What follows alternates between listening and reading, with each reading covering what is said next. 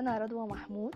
هنكمل مع بعض الجزء التاني من درس التعدين والصناعة والتجارة. وهنبدأ في الصناعة. بعد ما المستكشفين زين وملاذ خلصوا رحلتهم ملاذ قالت في حاجة سمعتها مهمة جدا مش عارفة إيه هي. قالت له أنا سمعت كلمة صناعة. قال لها دي كلمة سهلة جدا. إحنا بنجيب مادة خام بنحولها لمنتجات علشان تسد احتياجات السكان. قالت له أنا مش فاهمة يعني إيه. قال لها يعني مثلا القطن. القطن ده مادة خام بنحوله لملابس علشان يبقى منتج علشان نسد بيه احتياجاتنا. قالت له آه فهمت. أنا فهمت يعني إيه كلمة صناعة وعرفت كمان تعرفها إن إحنا بنجيب مادة خام بنحولها لمنتجات علشان نسد بيها احتياجاتنا. قال لها صح كده برافو عليكي انت بتتعلمي بسرعة. قالت له بس أكيد الصناعة دي ليها مقومات. قال لها هي فعلا ليها مقومات ليها اتنين طبيعية وبشرية. قالت له ممكن نتكلم عن المقومات الطبيعية؟ قال لها دي سهلة جدا وفيها حاجات إحنا لسه مكتشفينها في الرحلة اللي فاتت. المقومات الطبيعية بتتكون من حاجتين مواد خام ومصادر طاقة. مصادر الطاقة دي إحنا لسه عارفين إنها البترول والفحم والغاز الطبيعي. قالت له يعني إيه هي بقى المواد الخام؟ قال لها المواد الخام بقى فهي زراعية زي مثلا قصب السكر. بنصنع منه السكر وكمان الذرة. مش إحنا عندنا زيت ذرة في البيت؟ قالت له آه قال لها ده بيكون مصنوع من مادة خام اللي هي الذرة بيعصر وبيصنع منه الزيت. تاني حاجة الحيوانية. زي صوف الحيوانات بيغزل في المصنع ويصنع منه خيوط الملابس الصوفية وكمان جلود الحيوانات. بتدبغ وبيصنع منها الحقائب والأحذية وحاجات تانية كتير موجودة عندنا. تالت حاجة المعدنية زي إيه؟ زي خام الحديد اللي إحنا صنعنا منه السيارات لما كنا موجودين في الصحراء الغربية. خام الحديد ده بيصهر علشان نصنع منه السيارات والآلات وحاجات غيرها كتير جدا. وكمان خام النحاس وخام المنجنيز بنصنع منهم حاجات كتير. قالت له أنا كده عرفت المقومات الطبيعية إن هي بتتكون من حاجتين مواد خام ومصادر طاقة.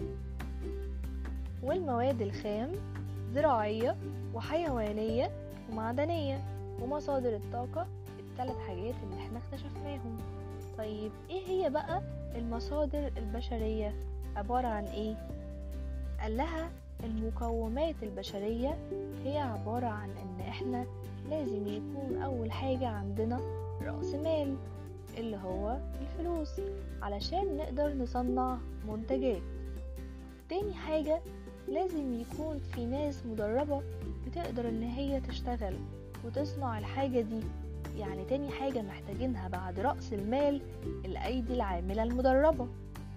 طيب بعد ما ننتج الحاجة دي لازم يكون في إيه؟ قالت له أكيد لازم يكون في سوق علشان نبيع الحاجات دي. قال لها بالظبط كده يبقى تالت حاجة المفروض يكون في سوق علشان نبيع فيه الحاجة. طيب علشان نقدر إن إحنا نبيع الحاجة دي في الأسواق لازم إيه اللي ينقلها؟ قالت له أكيد وسائل نقل. قال لها أكيد طبعا لازم يكون في وسائل نقل علشان تنقل البضائع بتاعتنا. للأسواق. قالت له أنا كده عرفت الأربع مقومات الرئيسية في البشرية. قالت له أول حاجة رأس المال. تاني حاجة الأيدي العاملة المدربة. تالت حاجة الأسواق. رابع حاجة هي وسائل النقل. قال لها برافو عليكي جدا. انت كده عرفتي إيه هي مقومات الصناعة الطبيعية والبشرية. قال لها تفتكري الصناعة دي ليها أنواع يا ملاذ؟ قالت له أكيد ليها أنواع. زمان الصناعة كانت يدوية بس مع مرور الوقت واكتشاف مصادر الطاقة اتحولت لصناعة حديثة لكن لسه هناك في صناعات يدوية. هلا ممكن تعرفيني إيه الفرق بينهم؟ علشان أنا مش عارف يعني إيه صناعات يدوية ويعني إيه صناعات حديثة. قالت له أول حاجة الصناعة اليدوية هي صناعة بسيطة جدا بنقدر نعملها في البيت أو في ورشة صغيرة وكمان بتكون معتمدة على المهارة اليدوية بتاعتنا. لازم نكون عارفين إزاي نقدر نعملها زي السجاد اليدوي اللي موجود في بيت جدتك. قال لها طب وإيه هي الصناعة الحديثة بقى؟ بتتم فين؟ قالت له الصناعة الحديثة بقى بتتم في المصانع الكبيرة اللي بيكون فيها آلات وكمان بتكون محتاجة عمال كتير وفنيين.